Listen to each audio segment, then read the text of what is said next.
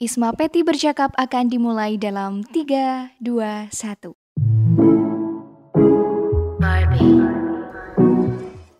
Assalamualaikum warahmatullahi wabarakatuh. Halo semuanya.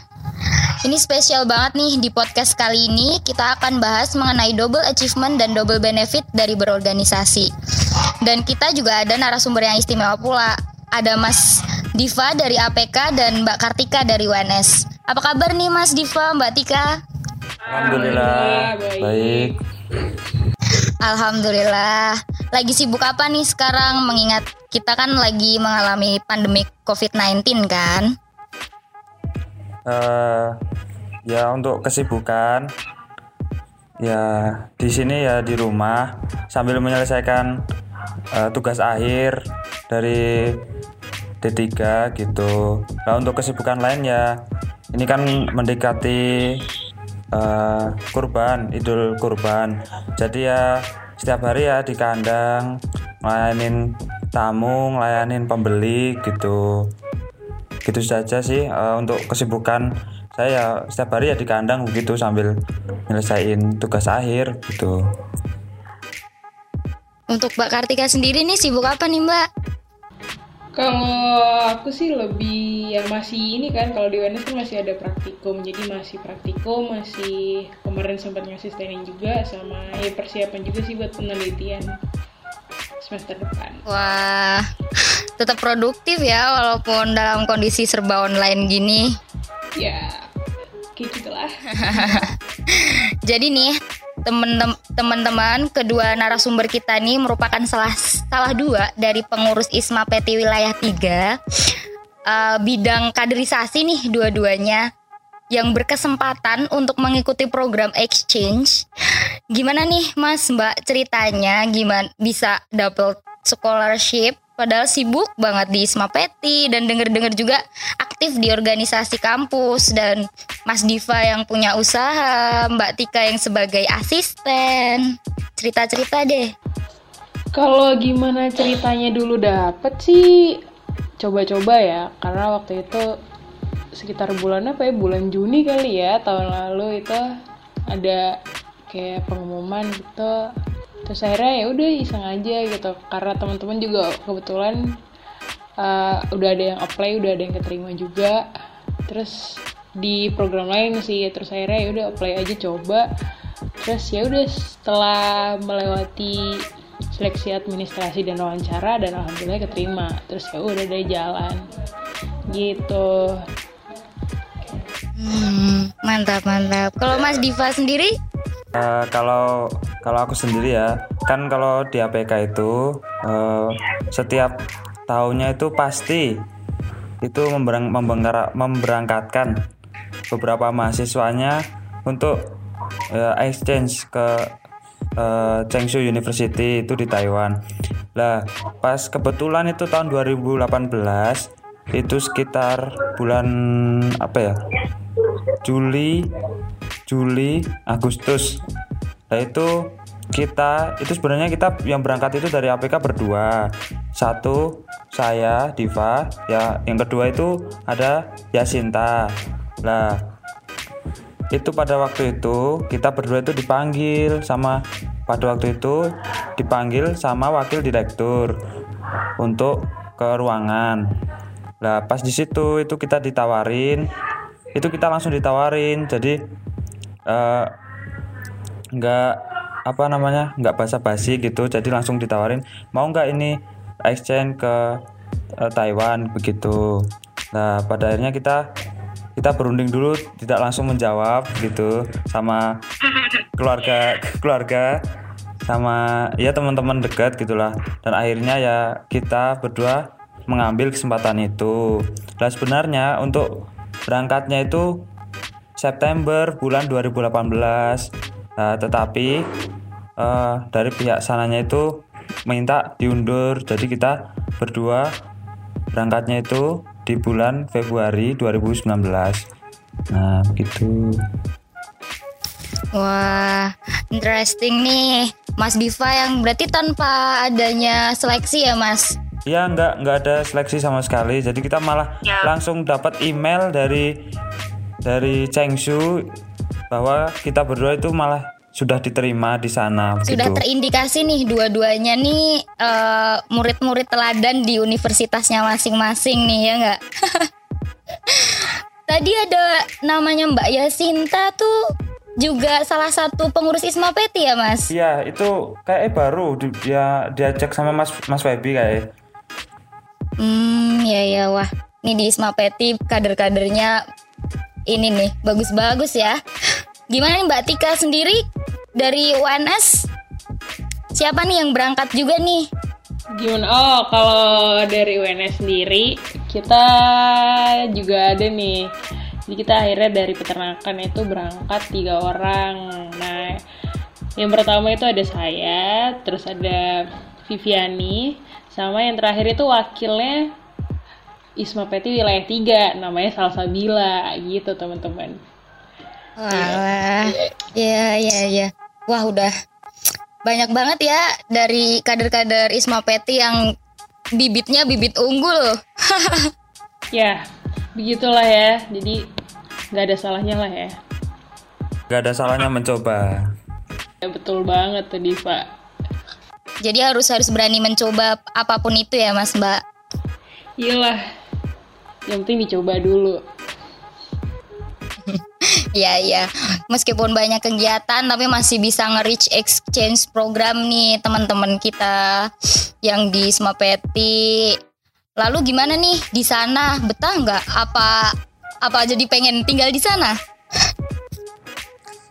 Kalau eh, betah sih ya eh, untuk kultur budaya kan di sana sama di Indonesia kan beda kan ya. Kalau di sana kan Muslim itu kan minoritas.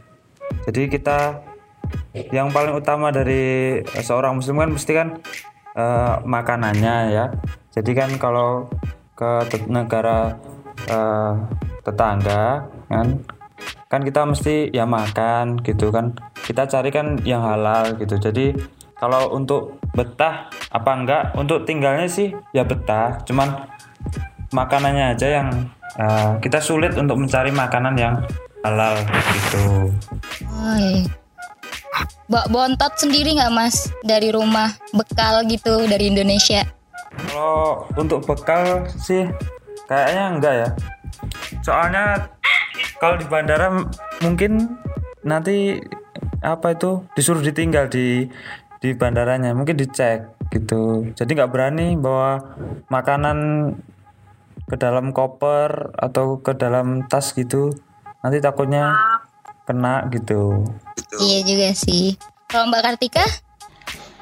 Kalau dari saya sih ya kurang lebih sama ya kayak Diva karena kita juga muslim jadi eh, susah juga kalau buat makanan di sana. Apalagi eh, apa ya di sana kan juga subtropis ya jadi ada empat musim tuh di Vietnam. Kita di Vietnam Utara.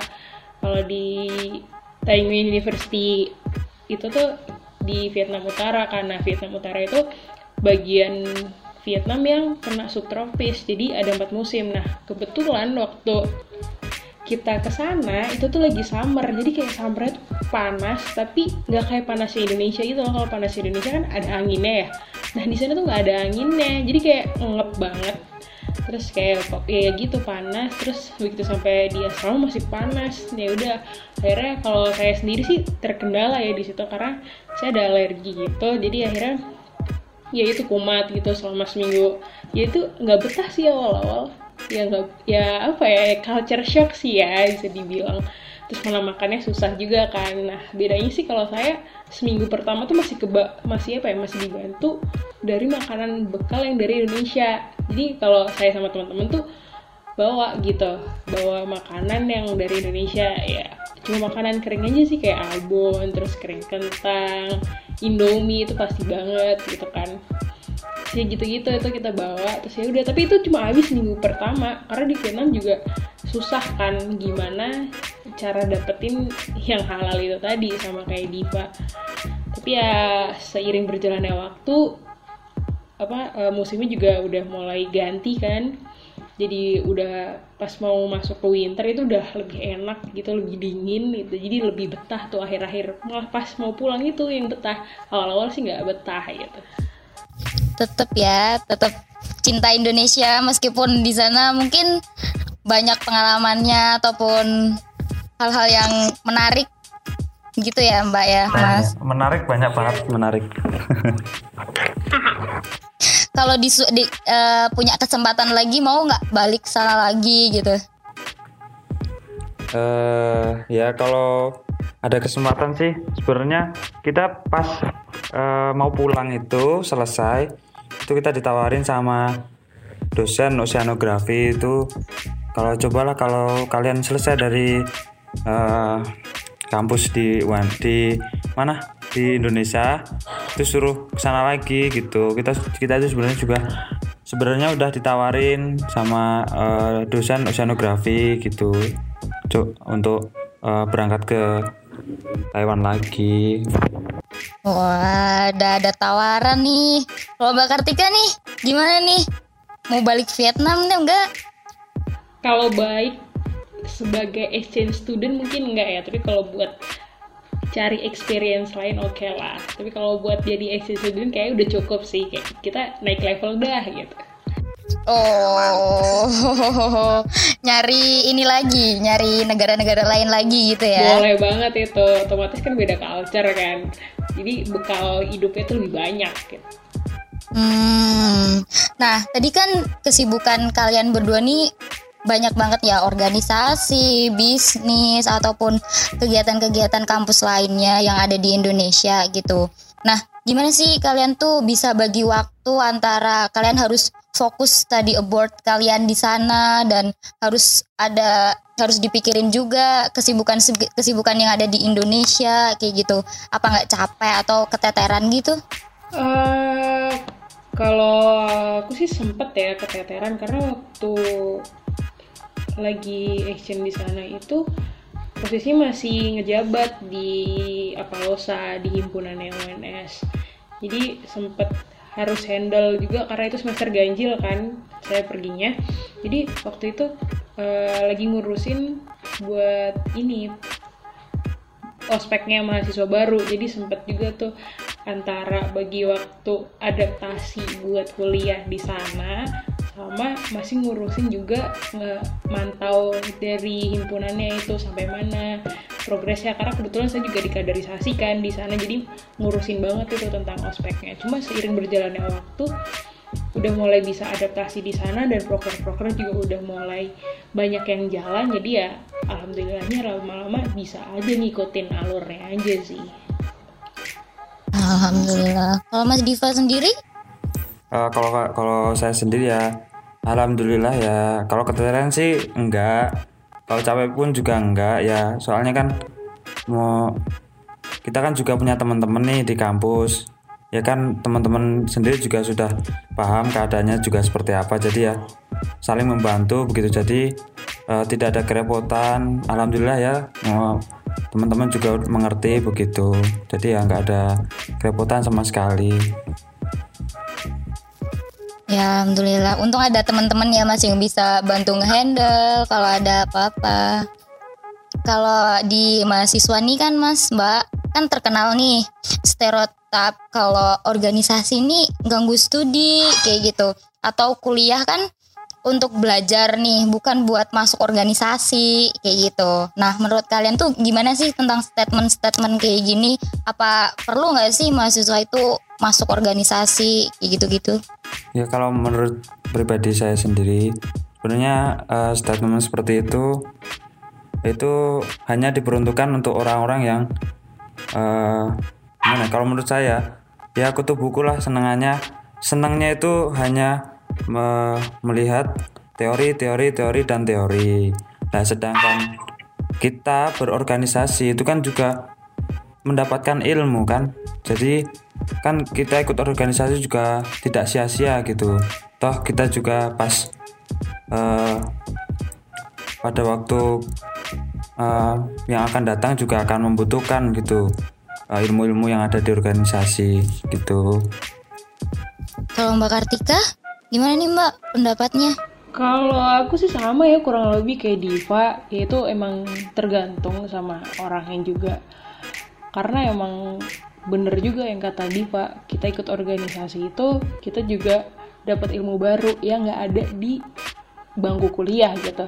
Kita di kuliah belajar tentang apa sih uh, akademik tentang jurusan kita yaitu peternakan.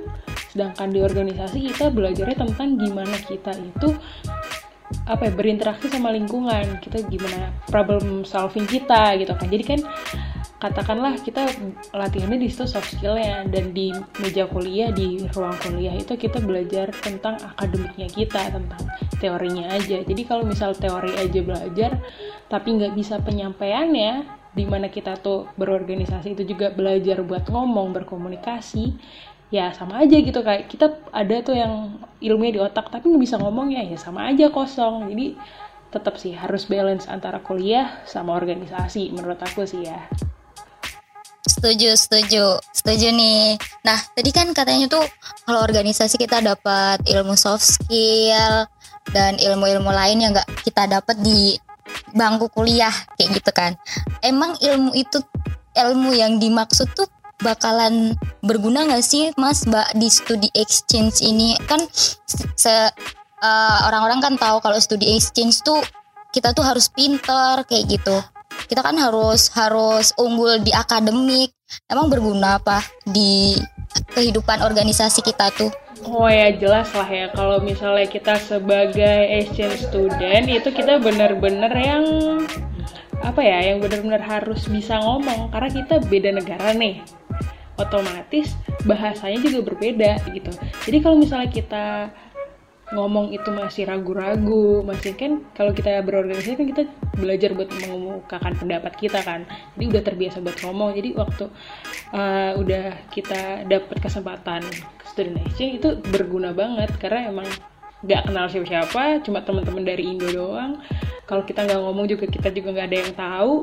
Terus ya apa namanya di sana juga kalau kita nggak ngomong ya kita nggak bisa dapet apa ya dapet teman nggak bisa ngikutin pelajaran juga. Apalagi kalau kita ini kan bahasanya beda terus habis itu kayak nggak paham tapi nggak mau ngomong. Ya bener-bener kosong banget. Nah makanya semenjak ikut organisasi dan bisa ngomong ya itu terbantu banget sih kalau aku. Hmm bener juga sih. Kalau Mas Diva gimana? Uh, mungkin sama ya jawabannya sama uh, Mbak Kart Mbak Kartika ya emang em dulu sih saya kan juga apa baru aja ikut organisasi itu ya Isma PT itu. Awal-awal juga nggak bisa ngomong tuh masnya uh, takut gitu kan. Ya setelah lama kelamaan ya jadi ya uh, bisa berinteraksi dengan orang lain dengan lebih baik begitu jadi kan ya ada plus ada plusnya ada minusnya juga gitu bener banget sih Diva itu waktu awal-awal Isma Peti bener-bener yang cuma diem-diem doang mana kita beda dari beda itu kan beda univ kan ya? Kan ya? Iya. Kan takut kan. Kita kan univ kecil gitu kan. Jadi kan kita juga sadar kita univ kecil ya. Nanti kalau uh, banyak nyimbrung ya takut nanti takut salah takut apa gimana gitu. Iya tapi pada akhirnya kita baru tahu kayak ya udah bodo amat. Mau univ kecil mau univ gede selama kita keluarga Isma iya. ya tetap aja ya kan Div ya? Mm -mm. wah iya iya iya. Setuju banget nih. Jadi kayak nggak perlu ada insecurity tentang besar kecilnya universitas ya kalau di Isma Pet itu. Ya karena semuanya bakalan Iyalah. sama. Bener banget. Wah wah. Bagus bagus bagus. Mantap mantap. Nah kalau teman-teman nih organisasi tuh sebenarnya tuh menghambat studi nggak sih atau gimana? Kalau kalau ya udah Diva dulu deh. ya sebenarnya pertanyaannya hampir sama ya sama yang sebelumnya tadi. Kalau organisasi organisasi itu ya tergantung uh, pola pikir seseorang gitu. Uh, menyikapinya gimana? Kan uh, bisa dibagi dibagi gitu waktunya. Kalau organisasi kalau menurut saya sih ya enggak ya. Gitu nggak mengganggu. Kalau mbak Kartika ganggu nggak sih mbak? Kurang lebih sama sih sama kayak Diva tergantung orangnya gitu. Kalau misalnya kita eh, nggak uh, tanggung jawab ya pasti terganggu. Karena kita harus tahu kapan kita harus bagi waktu belajar sama waktu buat rapat misalnya. Kalau misalnya habis rapat hari ini ada agendanya rapat ya berarti konsekuensinya mungkin begadang buat ngerjain tugas atau belajar. Kayak gitu sih lebih apa ya? Biar imbang aja gitu. Biar nggak ketinggalan satu sama lain. Iya, iya. Jadi soft skill juga diasah, akademik juga diasah. Jadi, nah teman-teman organisasi itu menghambat studi atau enggak itu jadi tergantung nih dari diri masing-masing.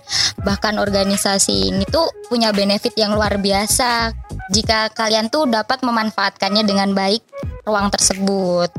Dari Mbak Kartika sama Mas Diva nih, ada nggak pesan-pesan buat teman-teman yang lagi dengerin podcast ini? Kalau untuk teman-teman nih yang pengen ikut organisasi yaitu dari diri dari dirinya sendiri dulu ya. Jadi uh, nanti ke depannya itu uh, bakal mengganggu apa enggak kan juga dari dirinya sendiri gitu. Jadi niatnya dulu lah bagaimana mereka ikut organisasi gitu untuk apa dan bagaimana gitu. Itu aja sih. Kalau Mbak Kartika nih gimana Mbak pesan-pesannya? Kalau pesannya sih mungkin buat teman-teman yang belum join Isma Peti dan mau join Isma Peti atau teman-teman yang lagi bimbang gitu mau ikut aktif organisasi atau enggak ya kalau dari aku pesannya ya tadi kita harus bisa mengemukakan apa yang ada di otak gitu. Dia dengan ikut organisasi kita pasti banyak banget tuh tempat buat berkembangnya terutama gimana public speaking kita.